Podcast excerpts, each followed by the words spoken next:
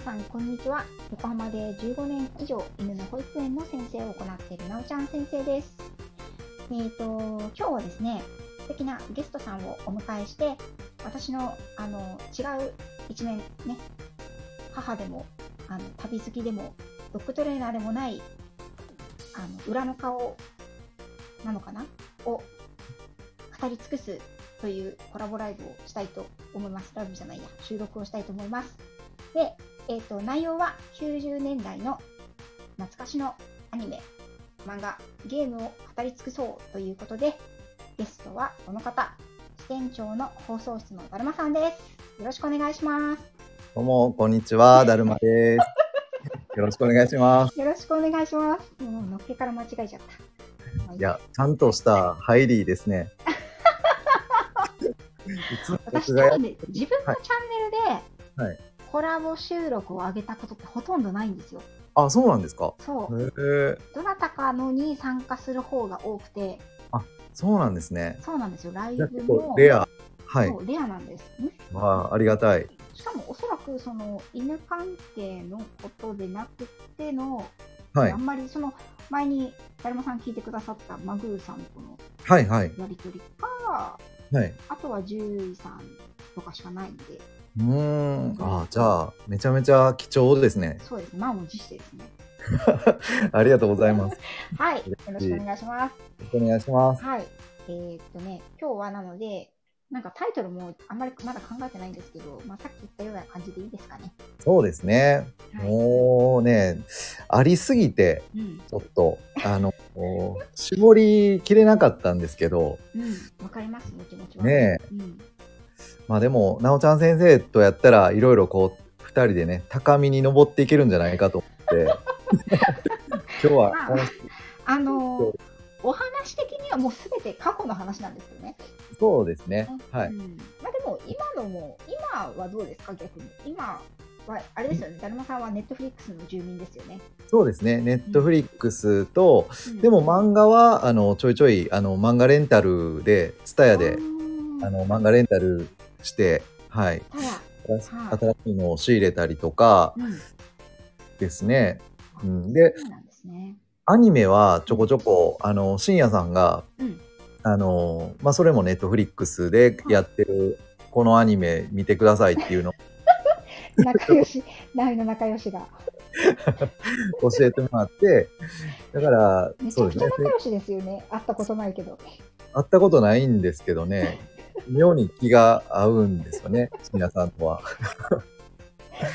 うん、第三も忘れないであげてく ださい。まあ、第3は、あの、僕たちの、えーが担ぐみこしなのであー、ちょっとこう、あ、そうかそうか。期待同が違じう。担ぎ手の苦労を共有できるのは深夜さんですね。そうですね。やっぱり、うん、あのー第3はやっぱり僕たちが担ぐべき 存在。小指もう小指を差し出し合って担ぐというスタイルでやってますけども、うん。まあ、深夜さんはなんかこう趣味とか、なんか考え方とか、ううんん、なんか、あのー合う感じがしますね。あとはお互いお笑い好きということもああーり、そうですよね。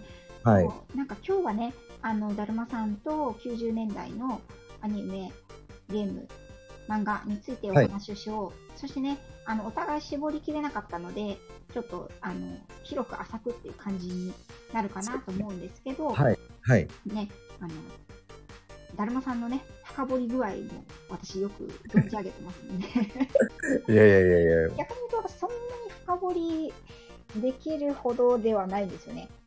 なおちゃん先生逆にもう深掘る前にうんうん全部出してますもんあね。そうそうそう、あの、フルオープンなので、いつもドアは。そうですよね。はいだから僕が深掘るまでもなくっ ていうことなので、そうすいません、あの、はい掘り起こしがいのない。あのいえいえいえ、いや、でも人材逆に、逆にあの今回のテーマでしたら、本当にいろいろね、お互いこう、今までなかなか遠慮して喋れなかったことも喋れるかもしれませんし、そうですね。はいえー、ことっじゃあからいきますか。どっから行きましょうか。じゃあ、えっ、と、それぞれ、あの、思い出のね、懐かしいというか、好きだったはゲいームと漫画とアニメについて、リストアップをしてきたんですよね。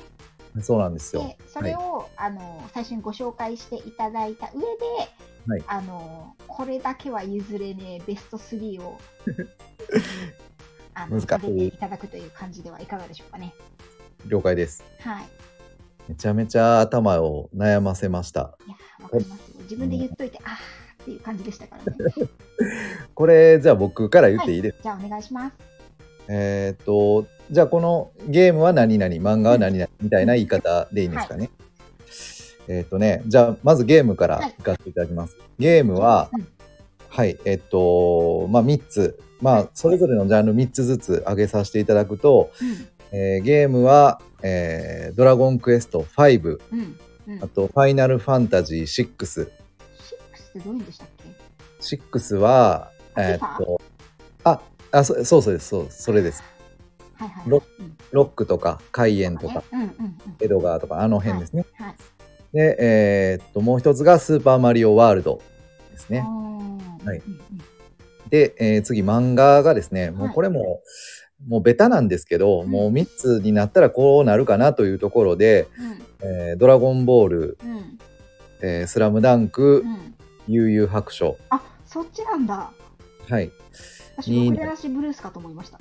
あめっちゃ悩んだんです。 ロックアッシュブルースはもう4位ですね。 4位なんだ。はいはいもう、でもこの辺はもう90年代のジャンプうん、のところはほぼほぼ読んでるので、うんうんうん。この辺はね、ちょっと悩んだんですけどね、ルあなるほのど、ねうん、ルロケンとかも悩んだんですけど、あールロケンね。はいうんちょっと、まあ、この3つになりました。はい。アニメがですね、はい。えーっと、3つ、これが、えーっと、ビックリマン、うんあと、マシン英雄伝渡る、うん。あと、えージャリンコ知恵です。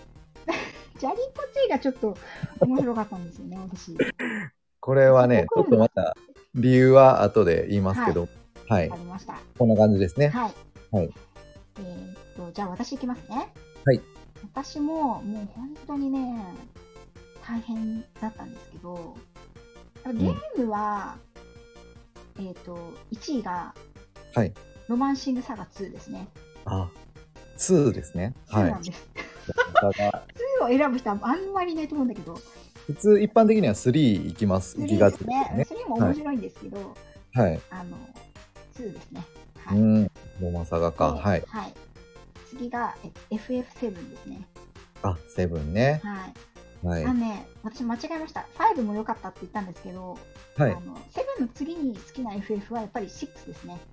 あ、そうですか。ああ、じゃあ、うん、なるほど。そう。で、えっ、と、次がこれ3位がね、悩んだんですけど、はい。マザー2ですね。ああ、名作ですね。もう、あの、ね、みんな知ってるうん。と勝手に思ってる。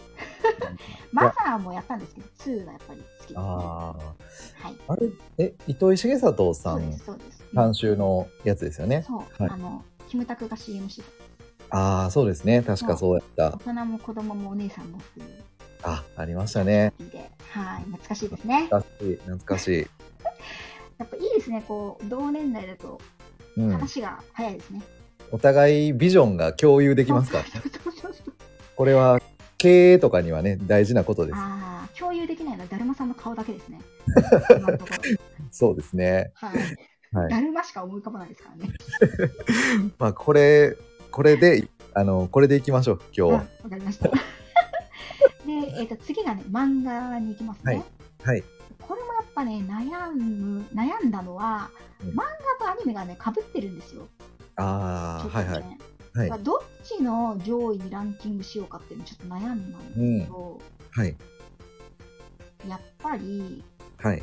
えー、悠々白書は、はいアニメに譲るとしました。ああなるほど。うんで、漫画の1位は、はいで1位とか、ベスト3は、はい。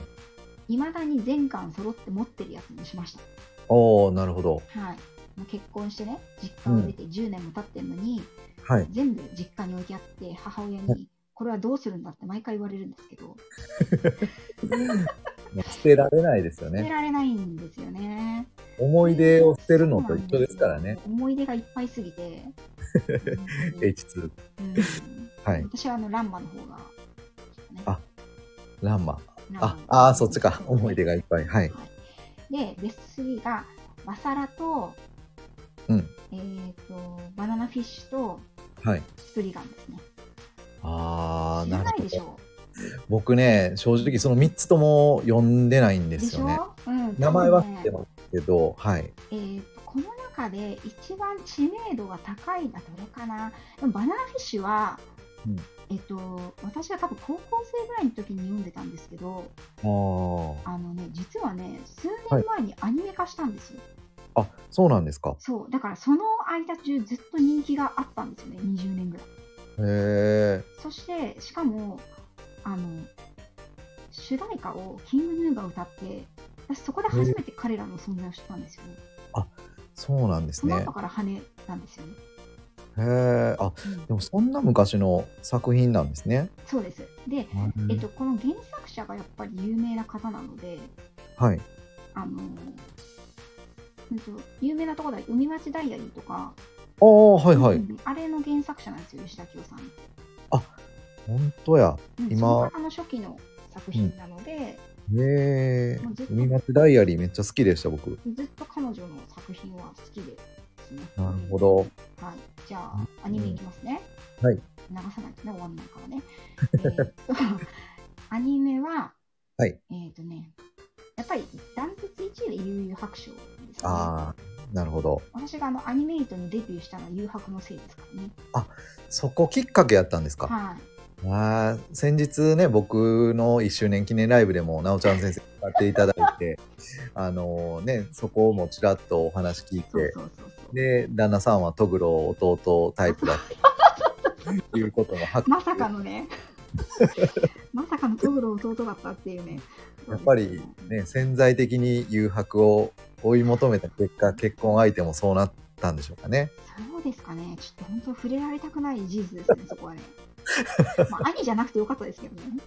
そうですね。そうでえっと次がやっぱり悩んだんですけど、はい私のアニメの原点が、はい原点とか一番最初にものすごいハマった記憶があるのがやっぱりクリーミーマミなんですよ。ああ、はははは。これは多分ねあの魔法少女系の走りなので、ああ、なるほどね。男の子は多分かじってないと思います。そうですね。名前しか知らないそうでですすねね。はい。えー次があの「不思議の海のナディア」ですかね。そうなんですよ。僕、なおちゃん先生に、それ、ゆあの、リストを事前にちょっと、ちらっと、あのね、送っていただいたときに、はいナディアあったなって思って、うん、僕もナディアはずっと見てたんですよ。本当ですか。はい。これはね好きでした。ナディア。いや大好きで、えっ、とね、ちょうど私ね、はい中。学受験をしていて、はい。でも、このナディアの30分だけははい。見せてくれと、ほうほうほう母に。ほもう。はい。う他の時間勉強するから、うん。このナディアだけは見せてくれって言って、それだけはテレビを見せてもらった記憶があります ね。なるほど。そうああ、ナディアはね、良かったよかでっすたでね。すね。今、今も見たいですね、もう一回。僕、あの、当時、サンドラ持ってましたもんね。ね、フ私ル今でロータもフルで歌いますよ。。ああ、いや、いい歌ですすね。うんんいや、それはいいですね。いいラインナップ。いやーでも、だるまさんのラインナップをね、やっぱりね、あーって。でもやっぱりこう、男女の差がちょっと出るところもありますよね。うん、それはね、どうしてもありますね。うん。ということで、それぞれのベスト3をはい。出したところで、こはのいベスト3について、ちょっと、ね、掘っていきたいと思うんですけど、よはい。ろしいでしょうか。そうですね。じゃあ、まず、だるまさんのゲームのベスト3。そうなんですよ。ゲームね、うんあのーまあ、ドラッグエもファイナルファンタジーも両方好きなんですけど、うんえーまあ、シリーズのナンバーで言ったらやっぱりここになってくるんですね。ドラクエで言ったら5。 5って何ですか副題というか。 5は、えっと、天空の花嫁ですね。そう、私、ドラクエ上げるとしたらそれでした。ですよね。うんいや、全部いいんですけど、3とか4とかも好きなんですけどう、ん。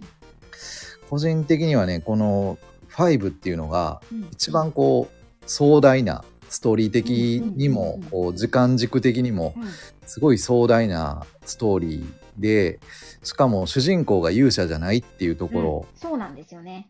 含め、ね、あとは、えー結婚っていうこう人生の、ね大きな、えーエピソードも盛り込まれたりとか、うんうんあとはね奴隷奴隷時代があったりとか、うんうんいろいろそうなんねですよね。あのストーリーがやっぱり面白いでシリーズでしたね。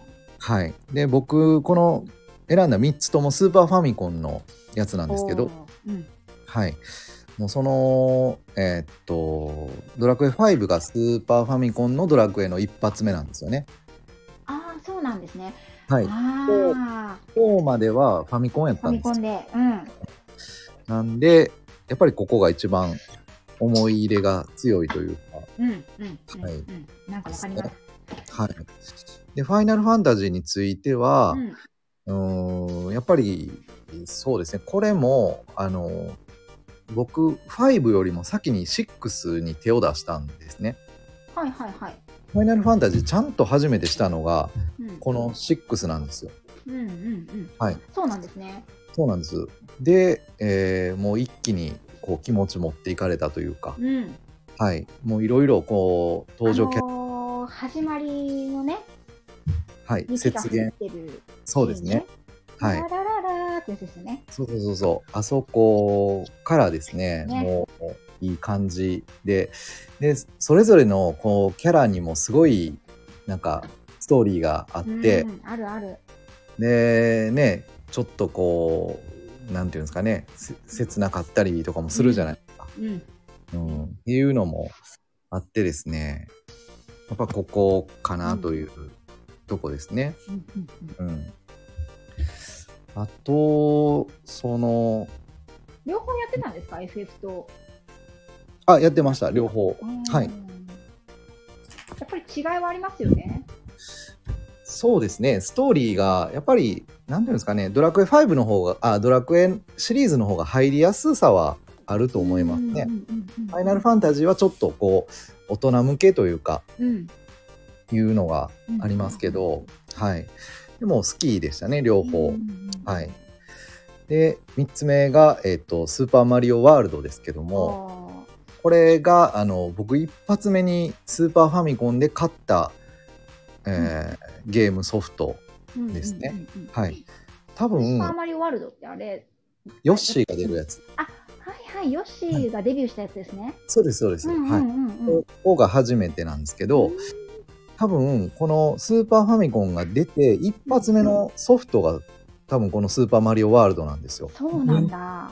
任天堂が出したもうスーパーファミコンとセットで出たセットかななんか一発目のソフトが多分これやと思うんですよね。うんうんはいっていうところでこの3つですね思い入れが強いうんものという。あーはい私はね、不器用なんで、はいあの、アクションとかね、シューティングとかはい、できないんですよ。あのあいやスト2とかね。ああ、格闘ゲームもそんなにそうしないですか。ずっと昇竜拳出せないまま終わるみたいな。であれも、ストリートファイター2もちょっと考えたんですけど、うんうんうん初めてやった格闘ゲームってスト2なんでみ、んなそうですよね、あの年代がね。はい。ほんで、ああのの、 1台ありましたよね。ありました、ありました。うん説明書に、あの、入力コマンド書いてあるんですけど、そ意味がわからなかったんですよ。どういうことっていう。うね、でもほら、はいそれさ、みんなさ、練習していくと体感で覚えていくじゃないですか。はい。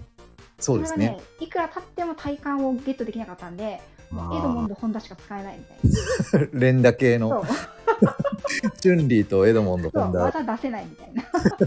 連打したら出るやつでそすうね。そうそうそうそう。ああ、でも分かりますね。今、うち、あの、えっと、スーパーファミコンミニっていうのをう、んあの何年か前に買って、へーで、そこに、あの、いくつか、あの、スーパーファミコンのソフトが、えーうんうんうんこう、収録されてるんですけはど、いそこに、あの、スト2も入ってて、うんうんで、今、うちの子供とたまに一緒にやったりするんですけあーうんうど、んうん子供はなんかそんな感じですね。連これあ打れ系。いですかお嬢さんが欲しいって言ったんですかやや、僕です。そうですよ ね。うちも、あのースイッチとはい。プレステ、これ4かはい。があるんですけど、はい。その、多分スイッチだと思うんですけど、任天堂だから、はい。あの、ストリートファイターあるんですよ。おおはい。へなんか、1から全部できるんですよね。え。うん。それで、時々旦那と子供、息子がやってますよ。でああ。 3歳児が「竜巻旋風百!」って言いながら「放流拳放流拳!」って言いな がら保育園行ってますかわいい。そうそうそうああ親は親の年代なんだろうなって突き飛ばれてるだろうなって思いながらそうですね。親の趣味嗜好は結構出てますね。確実に出ますよね、出ますうね。ん、うん。そうかこんな感じで。確かにねそんな感じですねはい。でもあれですねバランスがやっぱりマルチプレイヤーですよねあの RPG も行きつつアクション系も行きつつみたいなそうですね。特にこれと決まった、あのージャンルをずっとしてっていうことじゃなくう、ん雑食ですね、ここは。はい。そうなん何でもいける系なんですね、そうですね。いろいろね、でも本当にこの辺はタイトルが、うんうん、多すぎて好きなタイトルね。ね、いろいろスーファミはやりましたよね、よくね。はい。あるんですよ。ほんで、まあ、ちょっと近年で言うと、僕、うんあの、龍が如くっていうのがああ、はいはいはいはい好。きで、うんうん龍が如くで、ちょっと、龍が如くが原因で離婚まで行きかけた事件もあそうでるんですしょ やめて、本当に。を抑えてのこの3つですね。まあ辞典辞典はじゃあ、龍が如くですか4位そうですね。龍が如くが、そうですね、時点ですね。あれは、あれは何育成ゲーム龍が如くは、なんていうんですかね、育成じゃなく、うん。こう、うーん、あれは、アドベンチャー系の、まあ、ストーリー重視の、うんうんうんうんでも、あのーなんていうんですかね、敵と戦ったりうんもありますし、しょっちゅう街でヤクザに絡まれるんですよ。だってヤ、ヤクザのやつでしょそうです、そうです。ね。反社のゲームなんですそうけでど、すね。うん反社のゲームを支店長がやってると。そうです。で、あの、主要メインストーリーの他に、あの、サブの、要素がたくさんあー、うんうんうあってんうんで、ミニゲームみたいなのたくさんあはる。いはいはいで、その中に、あの、えっと、キャバクラっていうのがあってう、んうんで、キャバクラの、あうんの、ホステスさんをはいはい落としていくっていうのも、まあ、だから、ときメモみたいな感じで、あーときめもゴージャスバージョンですね。ときめ も高校だもんね。はい。あの、で、そこで、結構僕が結婚して、まだすぐぐらいの時に、それをずっとやってたんですよ。うんうんう昼ん間からずっと、あの、龍が如くの中のキャバクラにずっと通ってて、で、あの、すっごいそこのホステスさんにお金を落としてたんですうんね。うんうんうんはい。で、そこで、あの、まあ、嫁も多分、えーそれまでの、えーそのゲームじゃない、うんま、あの結婚生活が始まってそれまでの過程でずっと多分いろいろ溜まってたと思うんですよストレスがう。んうんうんうんであのまあそれが最後僕がその龍が如くのキャバクラ通いっていうのが引き金になって 最後のトリガーになってしまってですねああ、クロノトリガーになっちゃっ そうそうなんですよでその日の夜に僕があの僕の実家に、うんあのご飯食べにあの、まあ、嫁も一緒にた。行はいはこうっていう話になっててい。うんでそろそろ寝ない出発しないといけないっていう時に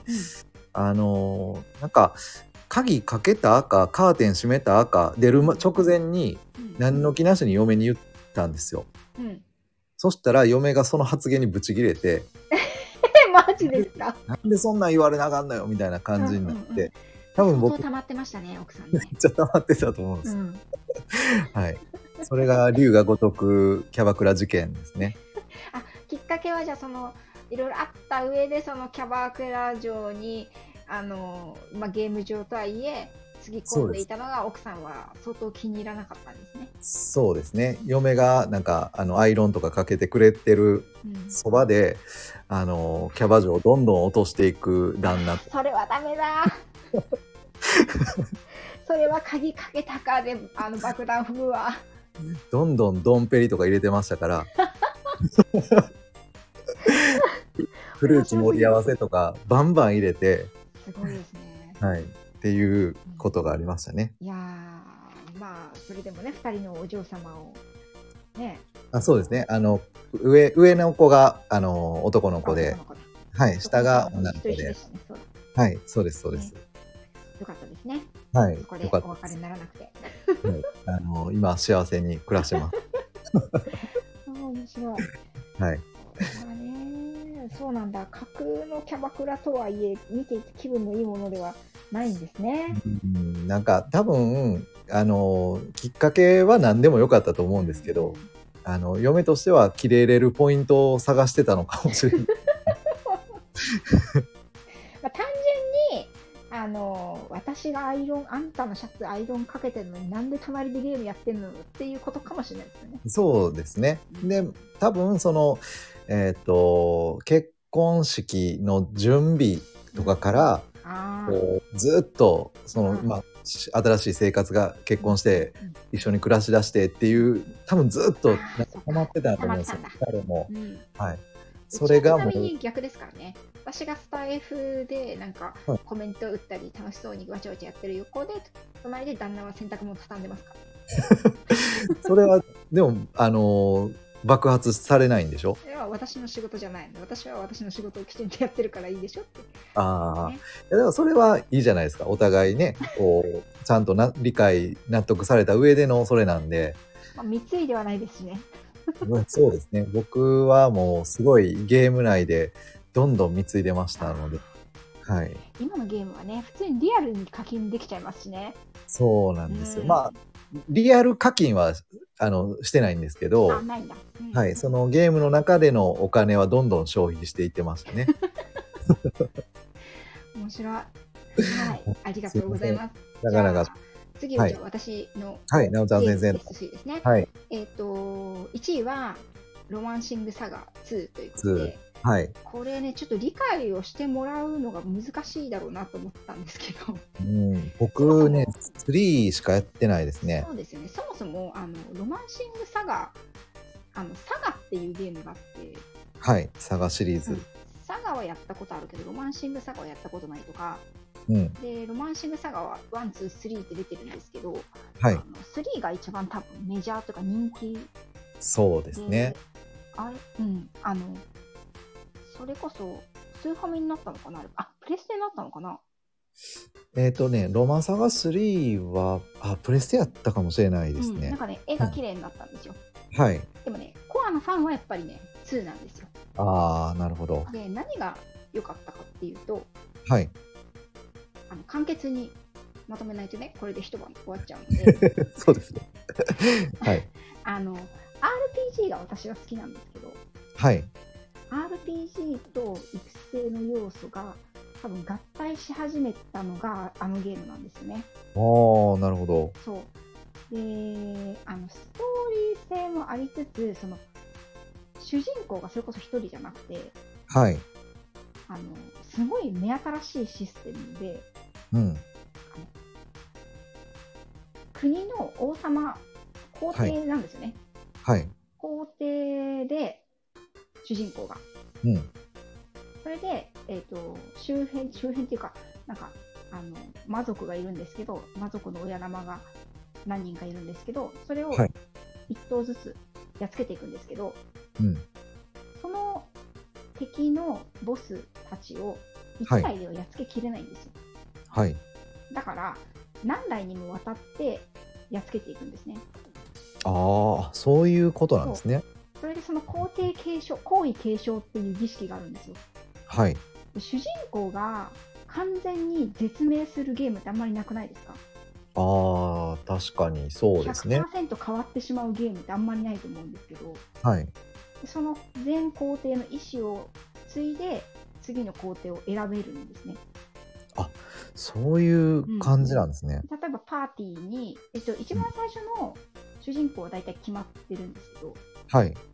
誰を皇帝にするっていうのはある州で選べるんですよで、はいその子その人を育てていってでも死んじゃうわけですね途中ではい。それが面白いのがその敵にやられて死ぬっていうだけじゃなくて、はい。ああの普通に年取って皇位継承っていうのもありえるんですあ、ほうほうほう。だからもうなんかせっかく育てたのに感はあるんですけど、なうんんか私人生を全うできるまでこの子を育てられてよかったみたいなのもあって、うん。そう、それで、えっと、次の工程も自分であの決められるんですね。いくつか選択肢がある中で選ぶという感じですだか。から自分が育ててたパーティーの中にいる人でもいいんですよ。あーあ、そ人うのいう中こかと。らへ選べるんですけど、うん、最え。終パーティーでついてた人の中から選べるのかな。うん。じ事業承継みたいな感じでそすうそねう。そうです、そうです。あなんかそーのシステムがすごい画期的で、そうですね。斬新ですよね。そうだからねあのクリアの仕方が何通りもあるんですよねああ。エンディングも、じゃあ、何パターンもあるみたいここはな。一緒かななんか結局そのえっ、と四魔貴族だっけなを全員倒すのではい。だから、まあ、倒すって目的は一緒なんですけどはい。そこまでの過程がうんやることに違ってたのでなるほどね。でスーファミだったんではい。スーファミってあのカセットにセーブするじゃないですかそうですね。だ からうち3人兄弟でね私がはい。私が長女なんですけどはい。弟が2人いるんですよああ、はい。で当時あのカセットにセーブデータって2つしか残せなかったじゃないですかああ、そうですね。はい。だから1人1カセットずつあるんですよ同じゲームがうちに3つずつあるみたいななるほど、なるほど。ああ、でもそう、そうでしたね。そうはい。そんな感じですよ。そんな感じでしたよねうん。なんでそのロマサガは覚えてる限りで5回はクリアしましたねああ、そうか。そうで特技その皇帝になった人によって特技とかが違うので、能力とかが違うので、はい。あのまあ面白いなっていうのがうーん。ね、うん、そうか。なんか、今、聞いてみて、なんかやってみたいなと思いますね。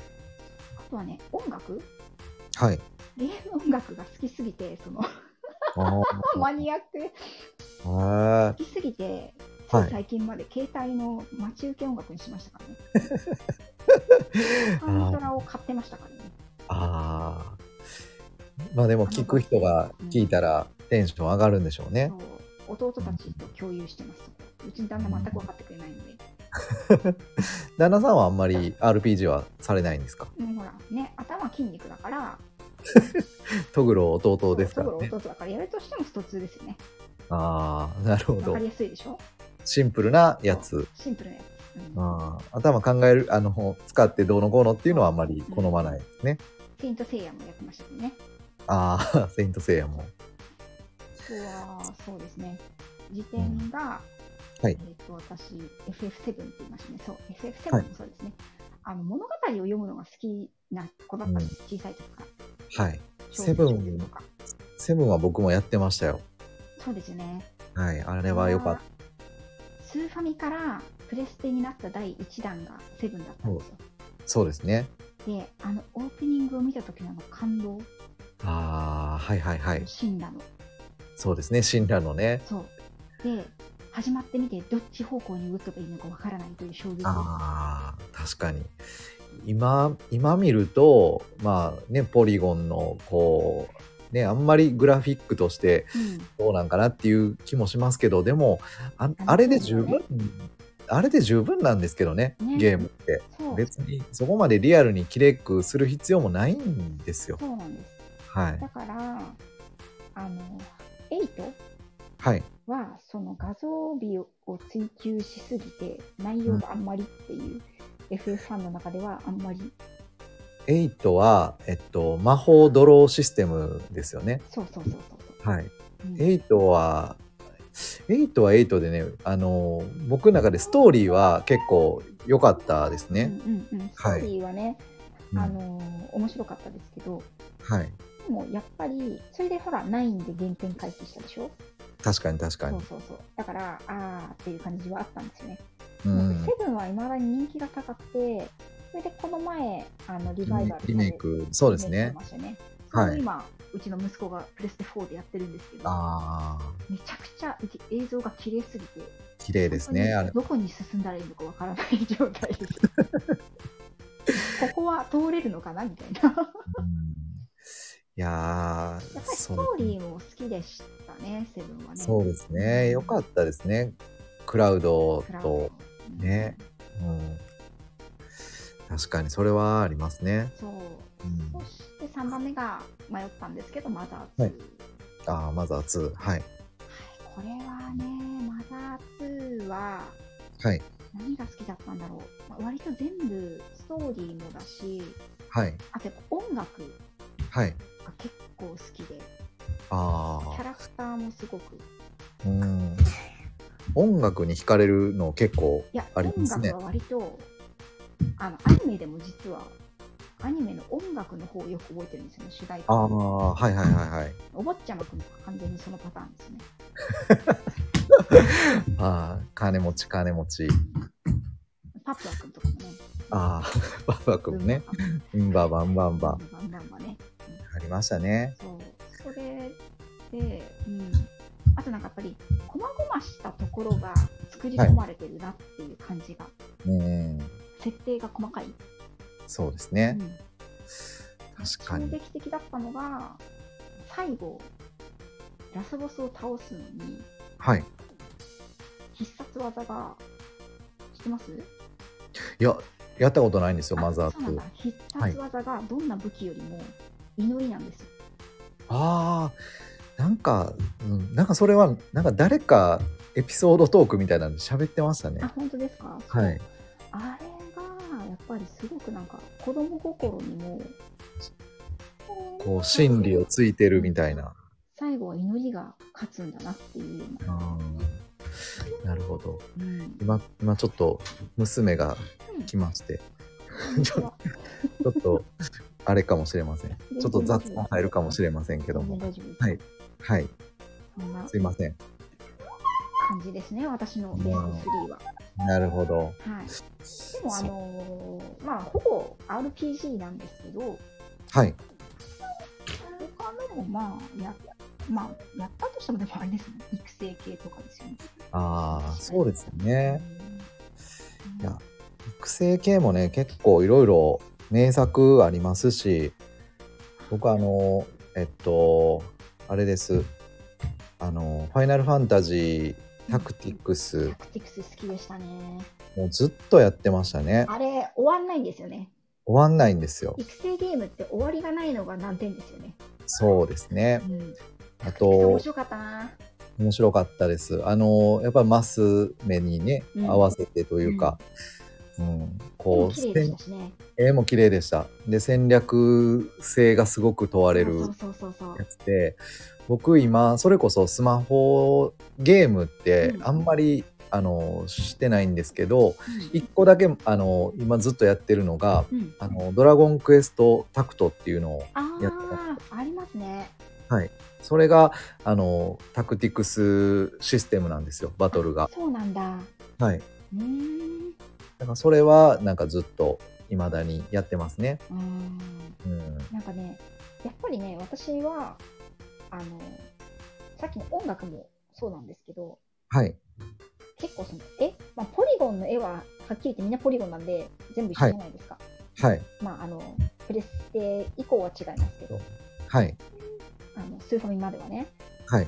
なんですけど、あの、結局ね、結構絵が好きで、好きです、うね。ん絵の世界に惹かれることがあって、はい、だからこの幻想水湖伝とかは、あうあん、あと、聖剣伝説とかは、結構絵が好きなんですよね。 「聖剣伝説」は2ですか、 2ですね。あ、2ですよね。僕も2は、あれ、あの、2人プレイできるじゃないですでかき。るできるできる。あれが、やっぱり RPG って、ね、そうなんですようん。片方見るだけっていうの結構多かったじゃないですか。うんうんうん友達の家行っても。うん。でも、友達と一緒に RPG をできるっていうのは、すごい良かったですね。楽しかったですね。うん。うそれで言ん。うと私はもう本当に全世界の皆様にお詫びをしたいんですけど、はいあんまり鳥山明先生の映画が好きではないそうなんですね。そうなんですよだからね「ドラゴンボール」も実はねほとんど読んでないんですね、そうなんですか。そうへえも。うあの 全世界の皆様に謝罪申し上げますその件につきましては深くお詫び申し上げますってはい。そうなんです、ね。でも「ドラゴンクエスト」も鳥山明先生じゃないですかそう、だからドラクエはあんまりやってないんですよ。そういうことなんですねだから FF シリーズは多分、1以外は全部やってるけど、ドラクエは天空の花嫁しかやってない気がすうーんる。あと9かな。あないねうん。はいはい DS のすれ違い通信とかのはい。うーんそうかあなの、るほど見た目から入る人なんで。あーなるほどうんあられちゃんとかもじゃああんまりあられちゃんはね、そういう知識、その見た目がどうとかっていう年齢に達する前に見てたので、ああそっかまあアられちゃんニメとかサザエさんとかね、あうあんあなるの、ほどアンパンマンとかね、ああもう柳瀬 D- 明先生の絵はちょっととかっていう人いないじゃないですか、言う確かに 確かにそうですねああそうかじゃあもうその辺は DNA レベルで組み込まれてるそうなんですよね。ということですねそう。なるほどあのねロマサガの、あのー、スレコさんのゲーム攻略本とかの、はいあのプロモーションとかのイラストを描いてたのが誰だっけな。あの、もう好きだったんですね、絵が。あれ結構こう大人びてるそうそうそうそう。感じですよねそれこそあの絵ってあのファイナルファンタジー6の絵と一緒ですかもしかしえてー、そうなのかなあれですよね、FF はずっと天野さんのイラストで、ちょっと見てみよう。あれはなんか絵のテイスト似てる気はうん、似してまます、すどっちかというと。うん。ねあの、ちょっとファンタジー要素の強い、綺麗なイラストですよね。そうですねイラストは、あ、小林智美さんだ。有名なんですかうん、有名なイラストレーターさんですねう。ーんはい。他に、そう、この人のイラストが好きで、イラスト展とかに行ったことがある。ああすごいですね、だからね、漫画もイラストのタッチ、やっぱりイラストのタッチが結構重要。はい。うーなんかん6ネタ、6でなしブルースは申し訳ないけど、ちょっとその点でハマらない。森田正則先生はちょっごとめんなさいって言って、そう。ジョジョもね。うんああジョジョもねジョジョは僕あれなんですよその子供の時ジャンプ読んでた時は、うんうんうんあ確かにあの絵が無理やったんですよまあアニメは面白いいいですよね。アニメあ僕ねそのアニメにが始まる前に、うん。えっと大人になってからちゃんとジョジョを見た読んだんですようんあの面白い面白いと周りからうん言われうんうんうん立ってたんでうもう一回ちゃんと大人になって向き合ってみようと思って向き合ってで面白かったんですん。あ子供の時は受け付けなかった絵がう大ん人になって受け付けるっていう、うん、感じでもうなんかううん僕の中では焼きナスみたいな感じね出たよ。 ああ、わかる。ね、レーズンとかね。そうですね子供の時は、うんはい、あの美味しさわからなかったんですけ卵ど豆腐とかね。そうですねやっぱりあなるほどねっていうこういうことやったんかっていうのが大人になってうん。すごい、焼きナスすごいいいとこついたけどな、さすが。うそうんか。なんかね、ジョジョはもう本当に、はエいンディングも入ってこなかったんですけど、はい息子が見るようになって、うんはいやっぱアニメはこう万人受けしやすいイラストになってるんですよね。まあ確かにそうですねそれで、あようやくこういう内容なんだ、面白いなっていうのは。うーんうんあじゃああれですかねあの北斗の拳とか花の刑事とかもちょっとダメなそう、見感てじない、読んでない。 なるほどあなんとなく見えてきましたねなおちゃん先生わの、かります、うんはい、趣味思考が、はい。はいなるほどスなるラほムどダンクは読みましたよ。まあ、スラムダンクはね、あのーまあ、どっちかというと、こう、線が細いというか、そう。あの、井上武彦先生の、そうそうそうそう。はい、あ、そういうのがね、ちょっとね、確かにうん、なるほどね。少年漫画でもね。うん。そうか。結構ゲームだけで時間費やしてますけ本当で、ど。すね、やばい ですね、これいけますか、これ。次、じゃあ、じゃあ漫画いきましょう、漫画ね。漫画行きましょうか。はい漫画もね、これもう、もう今更ながらなんですけど、うんまあ僕、その、やっぱり90年代のジャンプ黄金期ど真ん中世代としては、やっぱりそうですね、ドラゴンボール、スラムダンク、悠々白書、も金字塔ですよね。そうですね。で、やっぱりスラムダンク、まあ、ドラゴンボールとスラムダンクは、過去にも僕の、うんうんえーうん配信で、あのーそういう系のライブをしたりとかもあ、うんいいじしゃたんりしたんですコけラどボ、をやってましたもんね。そうですね。はい。でも僕、あれなんですよ。この中で唯一、ちゃんと、あの、取り上げてないというか、これをテーマにしてないのが悠々白書なんですよ。ああ、そうなんだ。うんじゃあ、日は改めて、そうですね。これは、なおちゃん先生とぜひ、ちょっと取っときましょうか、これ。そうですね。これは、あの、ちゃんとしてないんですよ、僕。じゃあここはちゃんとやっぱりね、うしんな。いと。そうですね。じゃあ、あんまここでは悠々白書、な、そうですね喋らんときましょうか。まあ、だから、ドラゴンボール、スラムダンクは本当に、うん、否定できない、もう避けては通れないところでしそうてで、すね。はい、ドラゴンボールは僕は、あの、クリリンとベジータが好きなんですけど、おー、やっぱりあの、に僕2番手が好きなんですよ。なんかわかるわ。はい。だから、あのーそれこそ悠々白書で言言ったら、桑原が僕は好きで、はい。あのーあのポジションが好きなんやなっていう、好きにさせてくれた作品ですね、ドラゴンボールは。。で、スラムダンクで言うと、僕は、あの、三井久志ああ、びっくりしはい。で、三井久志が、あの、髪の毛を短くた。うん。なって、えーなった後の、あの髪型が僕、男性として一番かっこいい髪型やってるんですね。男性としてまで大きく出ました ね。三井久志のあの髪型、男性として一番の髪型じゃないですか。あでも三井久志があってこそのじゃないですかやっぱり。まあ、そうなんですけど、あの、こう、清潔感もありの。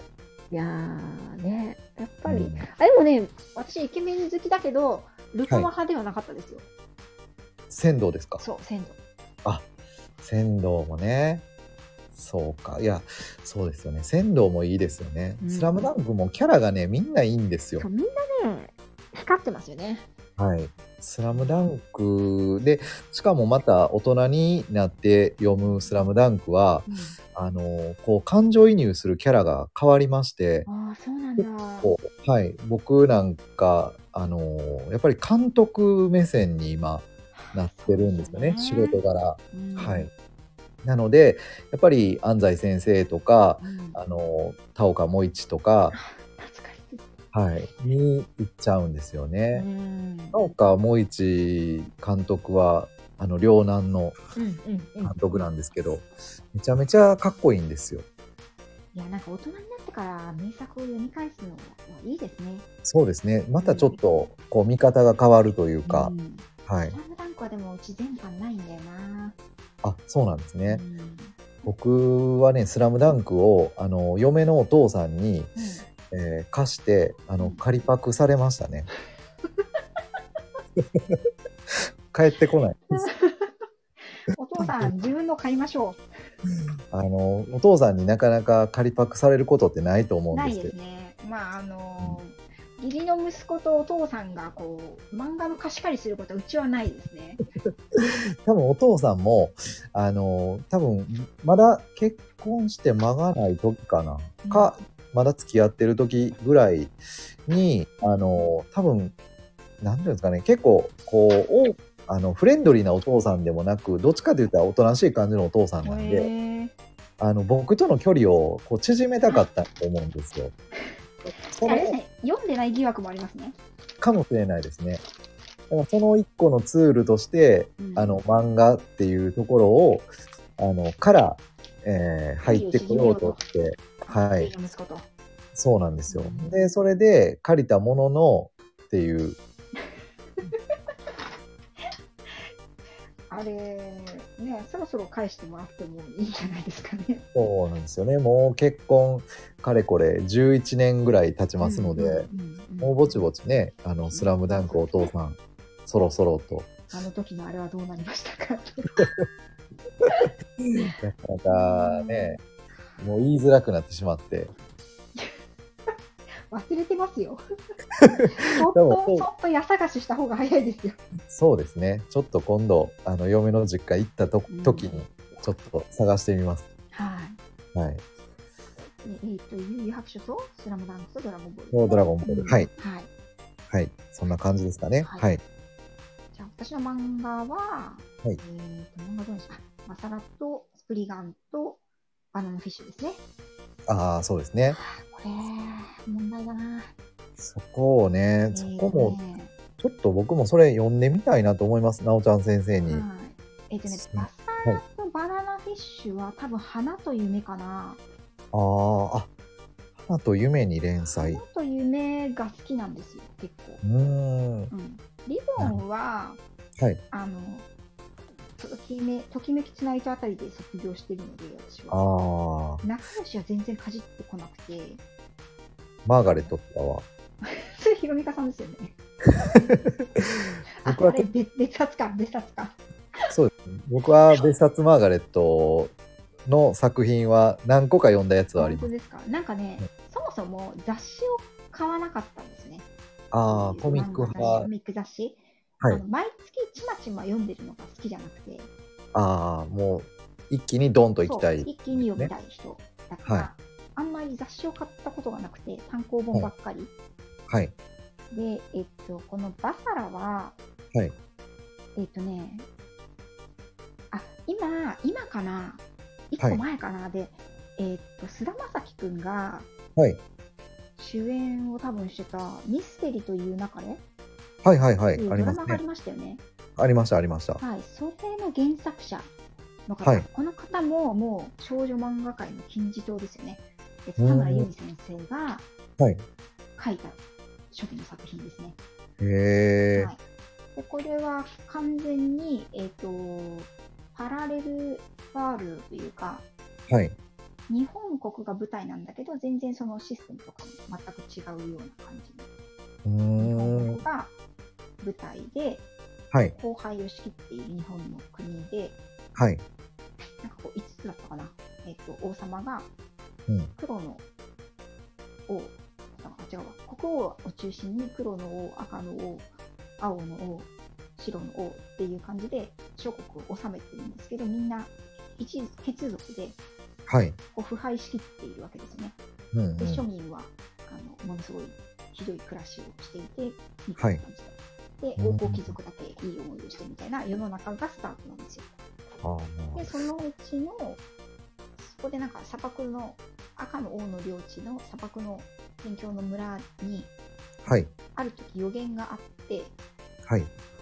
一人の子供がそのうん世の中を変えるみたいな、はい。その日本の国を滅ぼすみたいな予言があるんですよね。はい。でその予言を受けて生まれたのが双子だったんですよね。はい。でか双子だけど片方女の子片方男の子でうーん。でその男の子の方はその革命を起こす子希望の運命の子って言われて育てられるんですけどあのなんかその辺、ロトの紋章と結構似あてますね。そうかもそうかも、うんね。うん。でもねある時その噂がバレてはい。全滅になっちゃうんですね、そははの男の子に殺されちゃうんですよはい。えっと生き残った双子の片割れの女の子がはい。私がお兄ちゃんの代わりになるって言ってうーん。運命の子を名乗っていくっていう物語なんですね。へえ。その赤の王っていうのがその、はい自分の村を滅ぼした張本人なんですけどはい。運命の子として、まあ、追われながら旅を仲間を募って日本全国旅をしていく中でうん。ある時ねその赤の王と出会うんですよ。はい。そして恋に落ちるわけですね。ああ、 なるほど。その辺から花と夢が花と夢が始まるんですね。 開花するわけですね。 そうなるほどね。お互い全然正体を知らないまま、はい。時々会うみたいな。でもお互はいい将来、正体を知らないで、あ、正体知らないんです。で、その彼女は赤の王を自分の村の敵、親の敵としてはい。殺すことを夢見てるわけですよ。ああ。それで赤の王の方は運命の子って言われてるその男の子だと思ってるわけですよねはい。それをもう血眼になってあ探してるあ、でも二人は好き同士だったそと。ああ、皮肉なもんですね。うもう君の名は現代バージョンみたいなねああ、そうですね。で両方ともたくさんの人の期待を背負ってるわけですよねはいはい。片や日本の国を背負っていて片や、はい。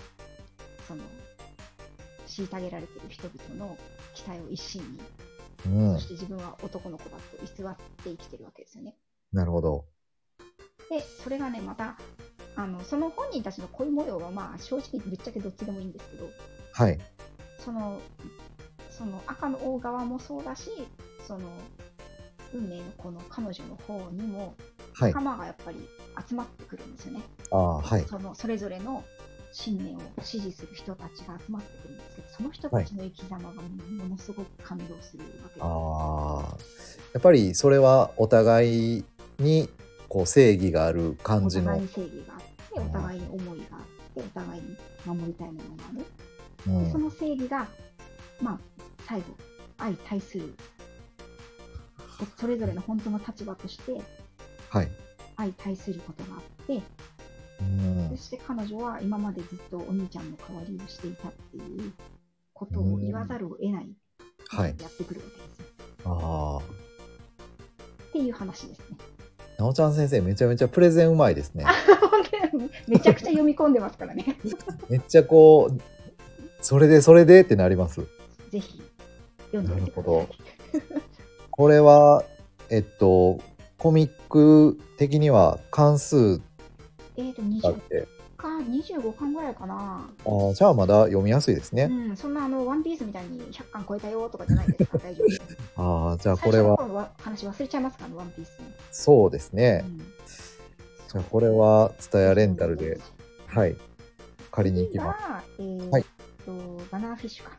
バナナフィッシュ、バはナナいフィ、ッシュはそれこそ、その、海町ダイアリーズ書いた、えーっとはい吉田京先生の作品で、はいこれはね、なかなかちょっととっつきづらいかもしれないですね、男性には。そういうあのー系なんですか。まあ、そういう系の要素もあります。うーん、あの女の子があんなに出てこない少女漫画って初めてだなっていうぐらいもう全員野郎しか出てこないああ、なるほ綺ど麗。な野郎か汚い野郎かしか出てこないんです けど汚い野郎も出るんですね。汚い野郎が8割ですかね、へえっえ、と、舞台はニューヨークで、はい、えっと、ニューヨークのマフィアはい、に育てられた一流の殺し屋となるべく育てられた少年が主人公ですねうんうん、はあ、はあははい、であ彼は、まあ、あのお金で売られた男の子なんですけどものすごい綺麗なそして頭が IQ180 以上ある、うんものすごい青年なんですよでストはリいートチルドレン、ストリートギャングをまとめ上げて、まあ、昔のもう2 3 0年前の話ですからそれこそはい派閥がチャイニーズブラックあ、うん、うんとメキシカンそして白人っていうストリートギャングたちの全てをから一目置かれてるような存在うなわけですんね。それにバックにマフィアがついてるっていう感じあーコルシカ人マフィアがついてるっていう感じでなるほど。でこれはえっ、とまあその主人公の少年がはい。日本人の何もできない弱っちい男の子に出会うところから始まるんですけど、はい。でその男の子との友情を、まあ、ここは多分友情ですね。うーん。でも確かに、あれですね、この、なんか、どっちかっていうと、青年漫画っぽい感じですね。そうですね。で少で女漫もね今見てもその当時の時代背景からあのかなりこう近未来的なことを言ってるなっていうのをすごく画。あ思うしあ。そこにドラッグが入って関わってくるんですけど、はいそのタイトルの「バナナフィッシュ」っていうのをはい。追っていくっていうストーリーなんですね。まあ、平たく言っちゃえば。なるほど。その自分のその主人公のアッシュは青い年にはお兄さんがいて、ベトナム戦争帰りのお兄さんなんですね。ではいベトナム戦争でお兄さんは廃人になってしまって帰ってくるんですよ。はい。で、ある時、そのお兄さんが、えっと、バナナフィッシュって一言言って死んでいいくわけなんですね。はい。えっと、ある時、その、ストリートで半分廃人になった死にかけた人から、はい同じ言葉を聞くんですよね、バナナフィはッシュ。いうん。そのバナナフィッシュっていうのは一体何なんだろうっていうことで、うんストーリーが展開して、なるほど。面白い規模の、国家規模のお話になっていくんですねけど、え。友情あり、サスペンスありっていう、うん。そこになんか、コルシカ人マフィアと、はい。えっと香港の華僑マフィアか、と、うん。が入ってきて、この一人の少年をうん。巡る争いになっていくわけですね。バナナフィッシュ、今調べたらですね、うんネットフィリックスで見れますね。ああ、はいはい。結構ね、あの、私アニメを見たんですけど、はい。あの、原作に忠実に作られてますし、あえっと、あはい。アニメだ、あの、漫画だと1巻と最後確か19巻なんですけど、はい。の絵がね、ものすごい違うんですよ。ああ、はいこ。んなに違うかねっていうぐらい、本当はい。まあ、悠々白書もそうでしたしね。もう悠々白書よりもね、激しい変化なんで、あ、そうなんですか。先生変わったかなっていう感じのあれなんで、へえでもアニメだと最初から最後まで、あの絵が一緒だからはい。余計いいかも。。あ見やすいですかねそうですね。はい。あじゃあ、これはちょっと見ます。はい、ぜひバナナ見てフィくッださシい。ュ。はい。そして最後がスプリガンですね。スプリガンは、えー今も有名ですけどね有。名なのが、その次の作品のアームズの方がもしかしたら、そうか、そうだ、アームズアのーム先生。ズ、えマガジンかな、あれ。えっ、とね、あれはサンデーやったんちサゃンいデまーすか。うんね。はい。あのアームズは見てましたそ。うですね。で、アームズとスプリガンを比べたら、私の中では、はい。全然スプリガンの方が面白いんですよね。ああ、そうなんですあの読んだんですけど、か。はい。あの、ラバーウォックですね。うんはい、そんな感じで、はい。えーっと、そうですね、スプリガン。スプリガンは、はい。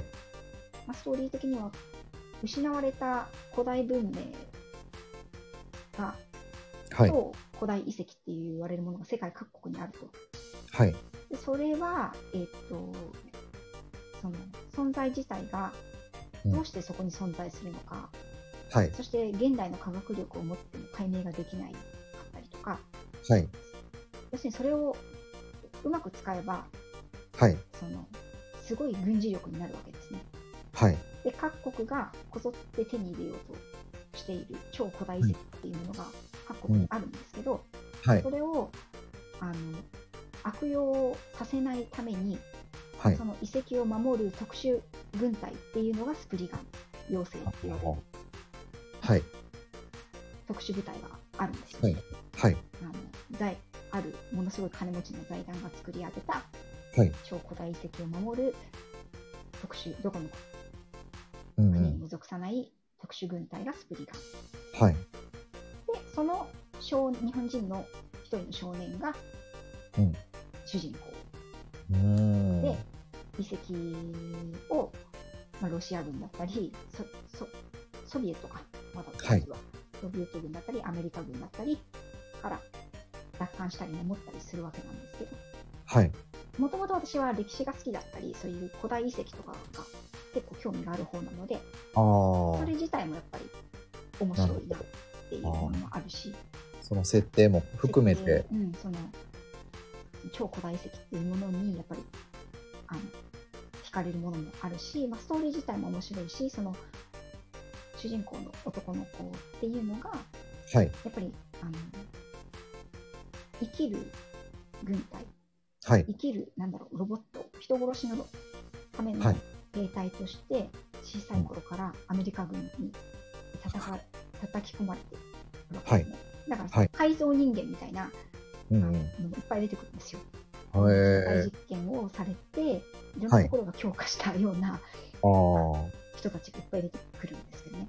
なるほど。で、そういうのの過去とか、えっと、そういうふうに体を改善されたり、そうやって、そういう戦うことでしか生きられなかった、そういった子供たちの過去だったりっていうのが、まあ、出てきたりとかして、そういうのが面白いですよね。あの全然、全然ね、恋愛系にはまらないですね、私ね。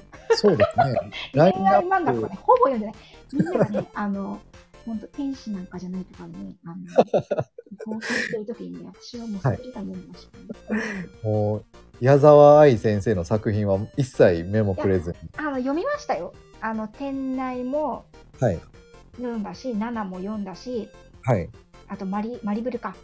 はいマリブルーの風に吹かれてとか、はいご近所物語とか、はい一通り全部通ったんですけど、はい。残らないんですよね。ああ、もうし、しゃらくせえってなるなんわかけですスよケールちっちゃいなみたいな。確かにね、あの、バサラとかスプリガンとかと比べたら、それは近所でね、あの、フリマやってる物語には聞かれないですよね。そう、もうだから学学園ものみたいのってほとんど読んできてないと思いますね。近代少年ぐらい。あ、近代少年って学年もじゃないものじゃないか。まあ、うーん、まあでも、学園ものっちゃ学園ものですけどね。学園でも事件起こりあま覚えすし。てはますからね。い。あの牛尾と虎とかね、なんかそういうのが好きですね。やっぱりファンタジーのものが結構好きなんでしょそうですね。ファン、なおちゃん先生はそうですね。ファンタジー、SF そうそうそう。ものうん的な、はいやっぱ漫画とかならではのこう世界観みたいな世界観。がね、そうですねそ。れとやっぱ設定と、まあ、え、絵のあ、と絵とね。うんはいっっていうところ。ああ、なるほど。なんか見えてきましたね。そうそう、だからね、ブレてはないんですよ。ですね。あの徹確か底にして確かまにす。。うんうん。いやこのねスプリガンも調べたら、うんえっと2022年6月18日からネットフリックスで見れますねアニメになってるんだ。アニメになってるみたいですえよ、ー、見たい。だかあれらはスケールが大きい話なんで、うん兵器とかいろいろ出てくるし、あのか面完白い全に男性向けですよね。そうですねなんか聞いてる限りでは面白そうだな本当に少女漫画通ってないな。少女漫画でちなみになんかこれハマったっていうのは一つもないんです少女漫か画ときめきチュナイトぐらいですかね。ああそうかそれはそうですね。あーあとなんだろう、少女漫画の王道って何ですか。少女漫画僕がでも高校の時に、えっと、友達の彼女にうん。あのこれあの借りてたんですよ少女漫画面白いやうつってん言ってで借りてたのが恋愛カタログっていう、ああ、恋愛カタログね。はい、はい、読みましたね。恋愛カタログは読んでました恋愛カタログとか、はいえーっと、それこそ花より団子。はいとか、その辺も一通り全部さらったんですけどね。ママレードボーイとあ、かママレードボーイ。あママレードボーイイ。あれママレードえっ、とねいや僕もはっきり知らないんですけど朝のアニメでちょこっと見てたぐらい、なんね、かね、ウジウジしてる女の子が好きじゃないんですね。きあーっとなんかもう恋愛もの終わっちゃうじゃないですか、ウジウジしなかったらもう。そうですねもうさっさと告白してそう合否ダメならダメで次行けばいいじゃんってね、なっちゃうんですよね。向いてないんですよ。なるほどうんああ、でもその辺も、まあ、ブレてないですね、なおちゃん先生は。全然ブレてない。おっしゃってる意味はあのわかります。全然共感。共あ面白いとは思うけど、共感はしないですね、主人公に。ああ、なるほど。うん自分を重ねたりは一切できないそうですね。重ねてキュンキュンとかはない。ああ、なるほどねう。んそうそっか。まあ、漫画はそんな感じ。そうですね。ですねじゃあもう、はいあの1時間過ぎましたけど、とりあえずはいあと1個なんで、アニメはい行っちゃいましょうか。はい、アニメ。はいアニメが、えっと、僕がですね、えーっと、マシン英雄伝渡るとう、んえービ懐かしッいクリマン、ビックリマンとジャリンコチエといううん3つなんですけども、これ、えっと、渡るとか知ってます知っかてます。でも、なんか、渡るはそんなに見てなかったな。僕がね、うんあのちゃんと初めて、えー見たアニメが、うんでもそれこそちっちゃい時の悟空の「ドラゴンボール」とかうんうんがまあまあ見てたんですけど、うんでもそれよりもちゃんとがっちり見たのがこのマシン英雄伝渡るなんですよね。そうなんですね。はい。と、あとやっぱり当時、あのーあれなんですよ。えっと、ビックリマンシールうん。がやっぱ全盛期りですよね。全盛期でしたのうんで、やっぱここビックリマンはアニメではうん外せないかなというとこあろの。日曜日の朝も。そうです。日曜ゴのールデン朝、タイムそうですアニね。メの。アニメの、はい。確かその後にね、メイプルタウン物語やってたんだよな。あ8時半から8時と半かか。らの。そうですね。そうそうそうそう。確かそうでした。あの辺のなんか時間帯の特撮とかアニメとか好きやったんですけどね。うんもう、なおちゃん先生ありましたもねリストに上げてくれてた、あのゴーストスイーパー三上とか、でその前がマジカルタルルートくんとか、あー懐かしいタルルートくん、はいで僕はその流れで、あすうんえっ、と、朝9時ぐらいから始まるウゴウゴゴルーガも見てたんですけウどゴ、ーゴルがね懐かしいな、ありましたねあの辺はね、良かったですね。ねえもう、チャンネル争奪戦でしたよねそうですね。興味とか言うとねうんだからあの、えっと、渡るも、ビックリマンも、あちょっとねそうなんですかじゃあ渡るは渡るはね、ちょっと日曜の朝じゃなかったと思うんですよ。ああれは、いつやったかな。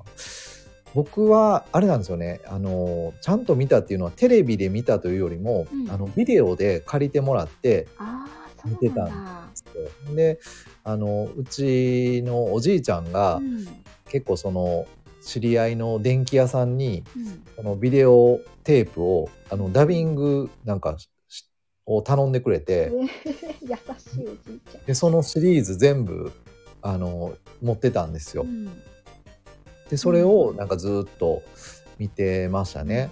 うんで渡るもビックリマンもちょっとなんていうんですかねあのうんー RPG 要素というかそうですねはい話のなんかストーリー上という設定とかうんだからそういうのもこうなんか子供心に気持ちよかったというか、うん、渡るはね、正直全然、あの絵はわかるんですけど、はいそれこそなんか、こんロボットあのロボット出てきますね。そうですねロボットと大の大冒険とちょっと被るみたいな、頭あのあ中でイメージがね。えビっッグとマンはやっぱりチョはコいがイメージが強くて、そうですねえーそうですね。もうしょあれ、だって、だるまさんの年代だったら小学生とかじゃないですか。そうですねもううビックリマンはもう幼稚園から小学そうですよねう生。んはいとかであのー途中スーパービックリマンとか新ビックリマンとかあそうなんだった。シリーズがあって、うんまあ、スーパービックリマンはちょっとなんていうんですかねこうセイントセイヤみたいなこへう、ーあのクロスをまとうみたいなあのちょっと世界観になってうんちょっと若干違うんですけけど、はい、でもなんか好きでしたねやっぱりうこんうシール込みでうんあの集めたシールをポケットの中に入れてそのまま洗濯機うんかけられるキみたラいキな、ラのやつとかねもうそれでこう絶望絶望を初めて味わった人生で 初めて味わったのがこのビックリマンですね。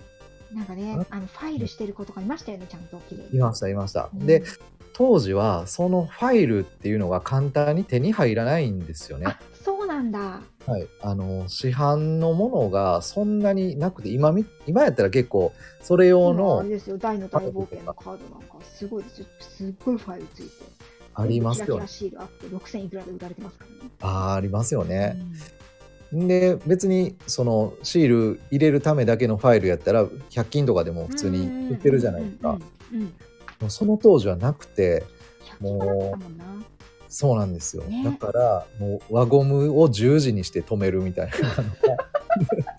なもうでまあ友達とやっぱりあのこうダブってるシールとかこうあー交換したりするのうんうんでうんあ、りましたやねっぱりこう持ち出すんですよね、うんうんで持ち出してポケットに入れたまま洗濯洗濯機物に長かけちゃうっていうなのんではシール出しといてくれなかったんだよポケットからってお母さんに怒るってそう逆切れされるパターンのやつですよねそうなんですよ理不尽なお怒りをするのはもう理不尽理不尽な怒りをしたのも初めてですしあ初めての経験が満載の思い出ですね。そうなんですねはいそれとあと、うんまあ、ジャリンコ知恵についてはですね、うんこれはあれなんですよあの関西エリアならではなのかもしれませんけど、うんうん結構ね定期的に再放送するんですよそうですよね。だってあれすごいはい昔の、ですよね。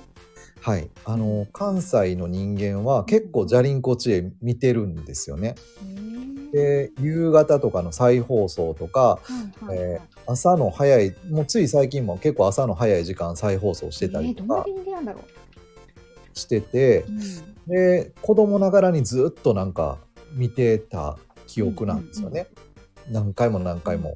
うんでえっと今大人になってから見るとこれもあなんかこういう世界観やったんやなっていうのがうんわかるんですけど大阪の西成をこう舞台にうんうんうんまあにしたようなうん長屋でこううんあまりこう裕福じゃないみたいな世界観の中、まあ、主人公の千恵ちゃんがホルモン焼いてる のが、はい、ホなルんモかンなんだ。そうなんですよホルモン屋なんですよ千恵ちゃんってそうなんですね。全然知らないや。千恵ちゃんあのえっとあれはなんていうんですかねまあ一人娘なんですけど、うんあのお父さんが鉄っていうねちょっともう近所では有名なやんちゃなお父さんなんですよ。んうんうんんもうヤクザとかもどついて回るような、ん人なんですね。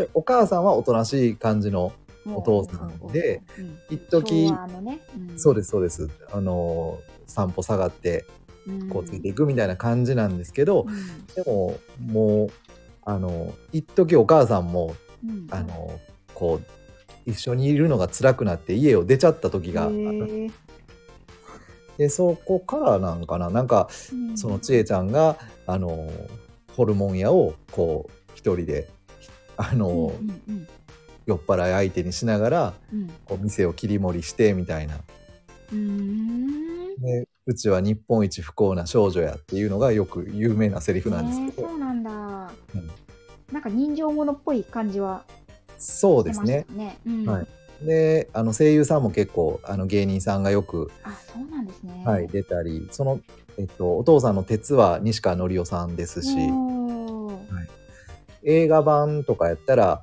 結構あのしんすけさんとか、はえい、ー結構ねいろいろ芸人さんがされてますねうん声優さんを。多分おそらくだけど関東ではそんなに再放送されてない気がするそうですよね。だから多分ここはちょっと特殊なあれやと思います。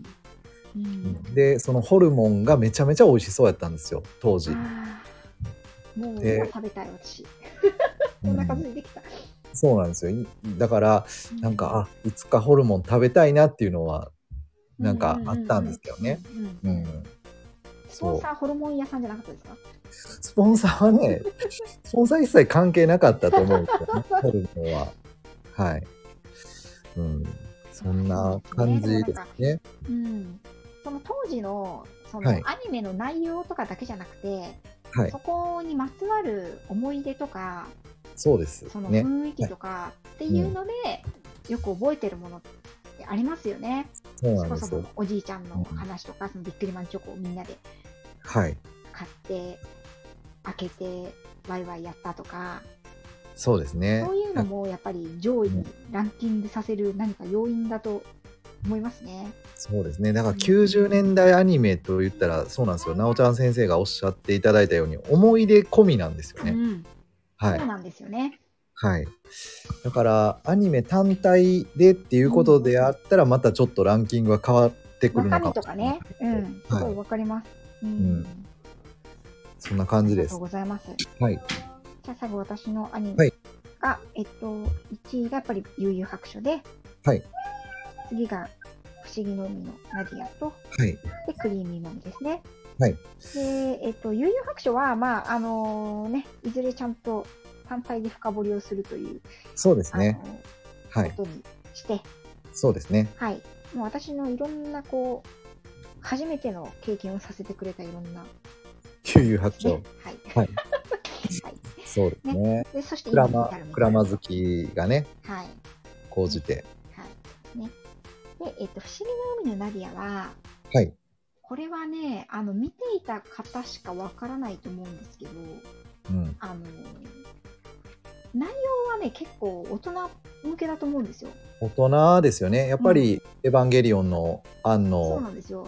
先生監督がね、手がけた作品ですし、で、やっぱりね、面白かったですね。そして絵も綺麗だったし、そうですね。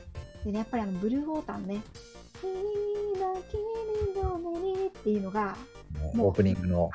ですね。そうなんですよ、もう大好きでしたね。エンディングも良かったですよエンディンね。グも良かった。うん。エンディングも、うん、あれも良かったな。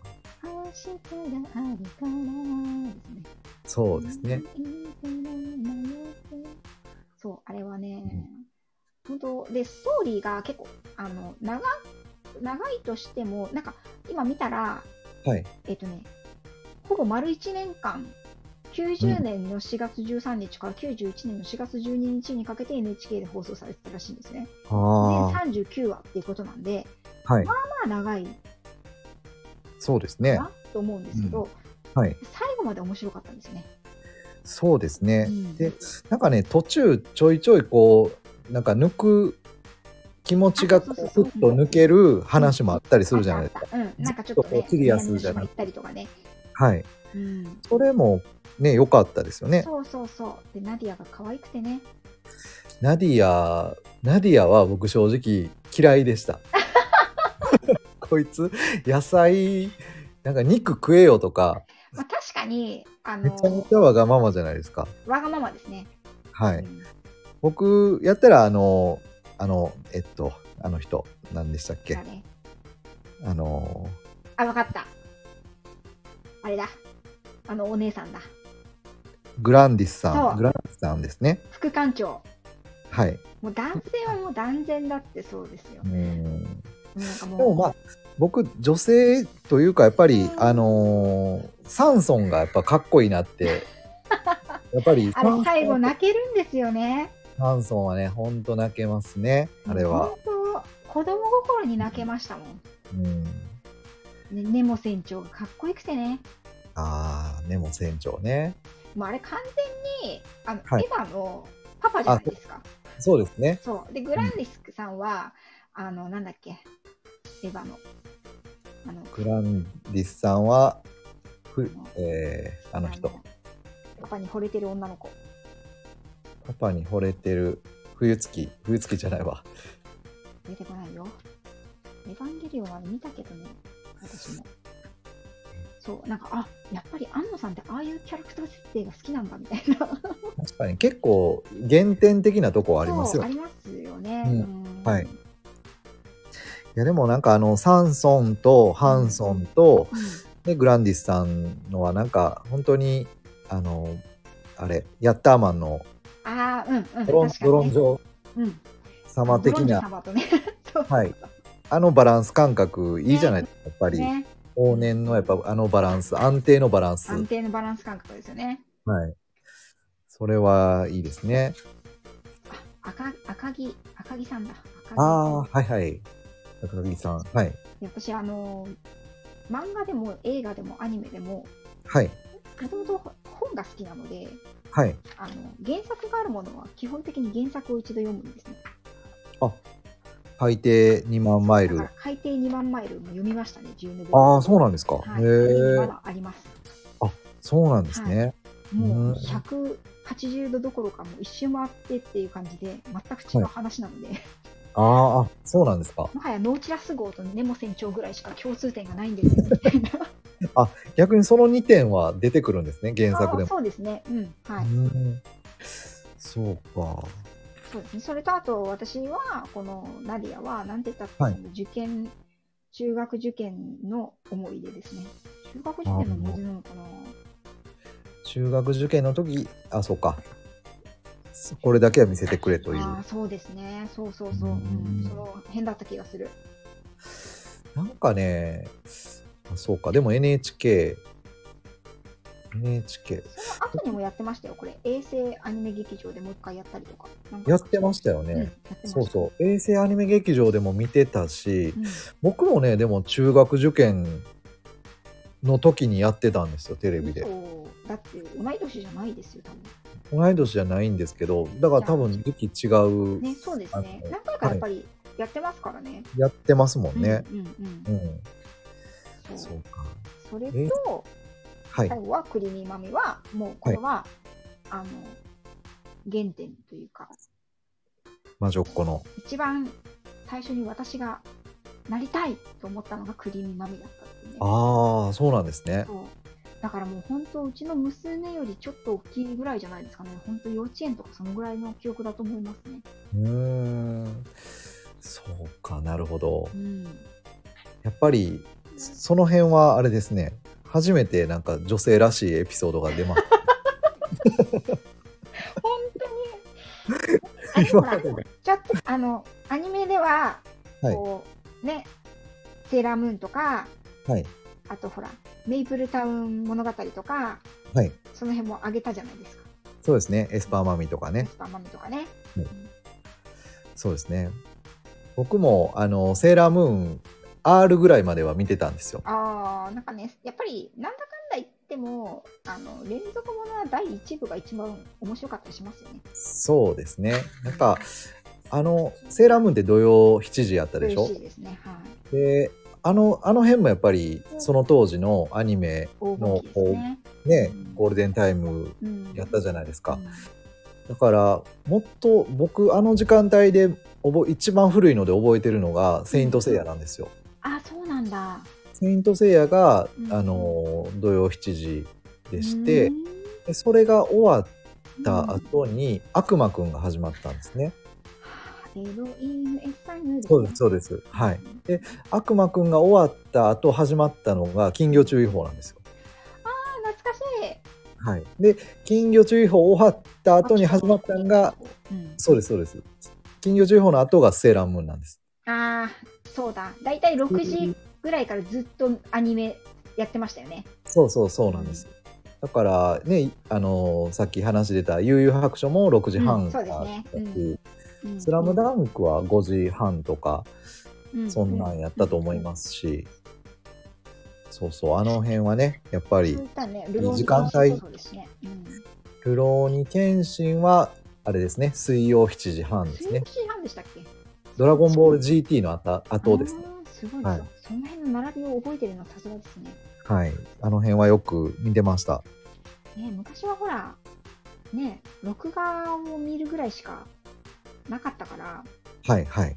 今みたいにいろんなツールで見れるわけじゃないじゃないですかそうですね。こう逃したらねそでう。もこう子供のこのアニメとかを録画しといてもらえる権利っていうのはもう底辺じゃないですか今みたいに、こう、ハードディスクじゃないですからねそうそ。うそう普通にビデオ録、画とかねないから、ねそうですそうです。うんだから今はそういう意味ではすごい恵まれた環境ですよ今の本当ですよ子供たちがはい家族四人いて全員違うもの見てたりとかできますもんね。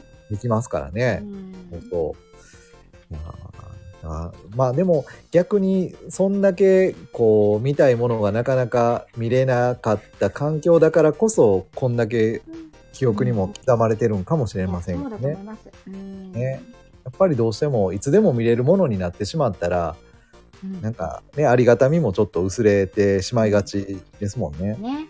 そうですね。そう不便だったからこそあの頃をよく思い出すっていう話をするのは、はいもうおじさんとおばさんですね。いや、まあ、そうですね。 まあこれはね、言ってしまいますよ。うん。言いますよね。うん。はい。もう、今日は僕、あの、珍しく、あれなんですね。あの、シラフなんですけども、珍しくね。うんはい。あの、飲んでたらもっとそういう話したい ぐらいです。いや次はぜひあの夜に。そうですね。ちょっとまた、なおちゃん先生のお時間あるときに、次は、悠々白書ね。を、はい。やらなきゃいけないし、私ね、あとはね、あの、ねなんだろう、はい今、はい。お給料あ今の今、今面白いなってやつも知りたいですね。まああんまああり、読,、ま、読めないけど、はい。なんか、えーっとね、うんでも、なおちゃん先生の今のラインナッ プで、おすすめできるものっていうと、なんでしょうね。最近何か何か読んでます、結構ね、読んでますね。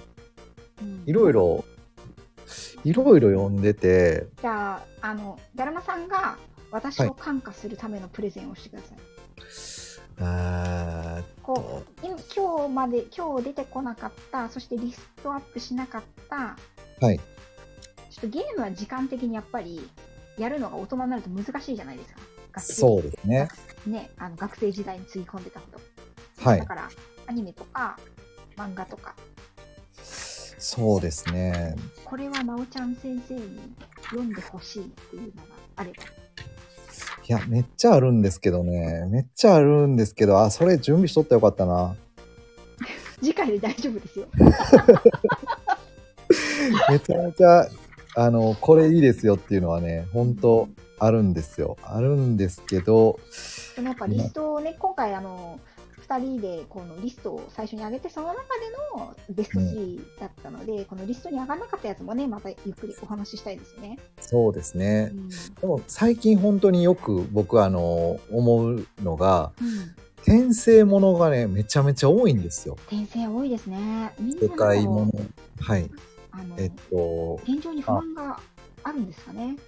かもしれないですね。そういう、やっぱ読者心理が生み出した結果なのかもしれませんけうんど、うんうんうんもう異世界転生ものだけで、うんもう、なんていうんですかね、その僕がよく行くツタヤのレンタルコーナうんー、コミックレンタルコーナー行っても、もうそれだけの棚があるんですよ。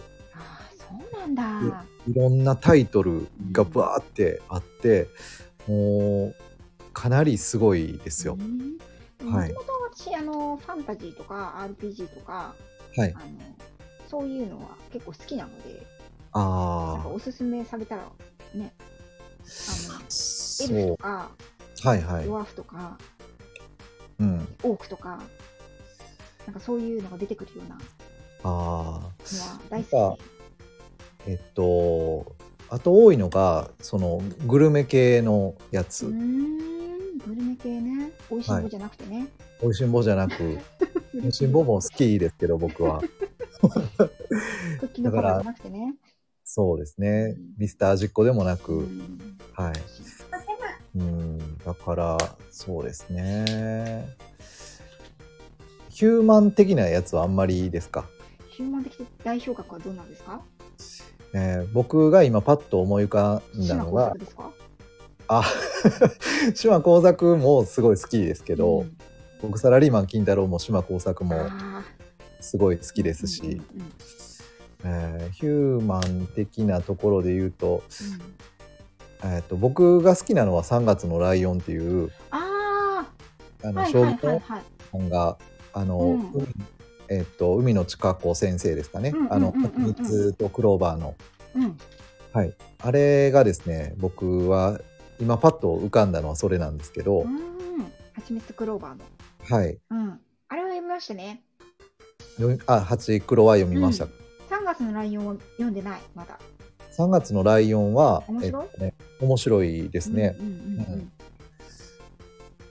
そうそなんうかね、私は、はいあの、好きなんで漫画が。でも、はいバッと全部読みたいんですよ。はいだから、年に何回か、はい今日は漫画読むって思ったら、はい朝からはい漫画喫茶にこもるんですよ。あーあそういうスタイルですかそほうう、ほうほ8う時間パックとかにしといて。ああ、なるほどね。それで、はい。あのそれそこまでにリストアップしておくんですね。はい。面白いこれを読みたいっていう漫画を。はい。時間がもったいないから。ああ、だから、なるほどそのリストに入れておきます。そうですね。うん。あと、えっとね、ブルージャイアントっていう漫画があって、これは、あの、えっとね、あの、世界一のトランペット演奏者を目指す、あの、男の子の話なんですけど、うんうんうんうんそれはね、多分、なおちゃん先生のが多分選ぶ漫画ではないと思うんですよ。人から勧められないと読まない漫画やと思うんですあけそうど、なんだ。うん。はいでもそれもなんかこう、うん、なんか僕は好きですうね。んでもほら本とかでもそうなんですけど結局、はい自分の好きなものだと偏るからはい、たまにこう他の方が良かったよって勧めてくださるのを読むっていうのもこう新たな視点があっていいなと思そううんですね。うんです。うん僕だからそういう意味ではアニメはあの深夜さんに勧められた「バイオレット・エヴァーガーデン」っていうアああ、ニメを見てうん、であの大号泣しましたからね、うん最終的に。あれはねすごい泣けるってはい、この前やってましたよねこの前とか年まだ去年かなはい劇場版みたいな、劇場版のねはいうんやってましたね。そうそう。ううんんあと、うん、そうですねちょっとまたその辺もリストアップしときます。ぜひぜひ。はい、はい、うんはい。ということで、じゃあ今日は1時間半も過ぎましたので、そろそろはい、おしまいにしていきたいと思います。はいあ、あおしまいにしりたがとうございます。はい、ありどうもありがとうございました。がとうございました。楽しかったです。楽しかったです。やっぱりね、ちょっと1時間には絶対収まらないだろうなと思ったけ ど、収まらなかったので、でもまたね、そうぜひ、あの、話したりないこともたくさんあるので、そうですね。はいはい、ちょっとまたはいいろいろ僕ももう一回リストアップし直してはい。はいいくらでもできますからね。 ねもうきりないですけどね。本当ですよね。はい。いい、いいですよね、こういう大の大人が。そうなんですそよういうのをなかなかはい。なかなかこのワンテーマだけでずっといけないですからね。ね、なんか需要もあるのかなと思うけど、まあ、一 応収録したので配信をしましはい。おた。願いします。はい、まあ僕はあのアーカイブ聞かせていただきまはすい。、ありがとうございました。私あの、はい編集とかできないんで、無編集であガーンっもて出ういしいまですす。いいです。大丈夫ですか。ははいい。、もうフルオープンのダルマですから、はい全然構わじゃあ今日はえっと支店長の放送室のだるまさんを迎えてのえっととてもマニアックなコラボ収録はい1時間36分ありがとうございました。はいありがとうございました。はい、ではまたよろしくお願いしますお。願いします。失礼します。失礼します。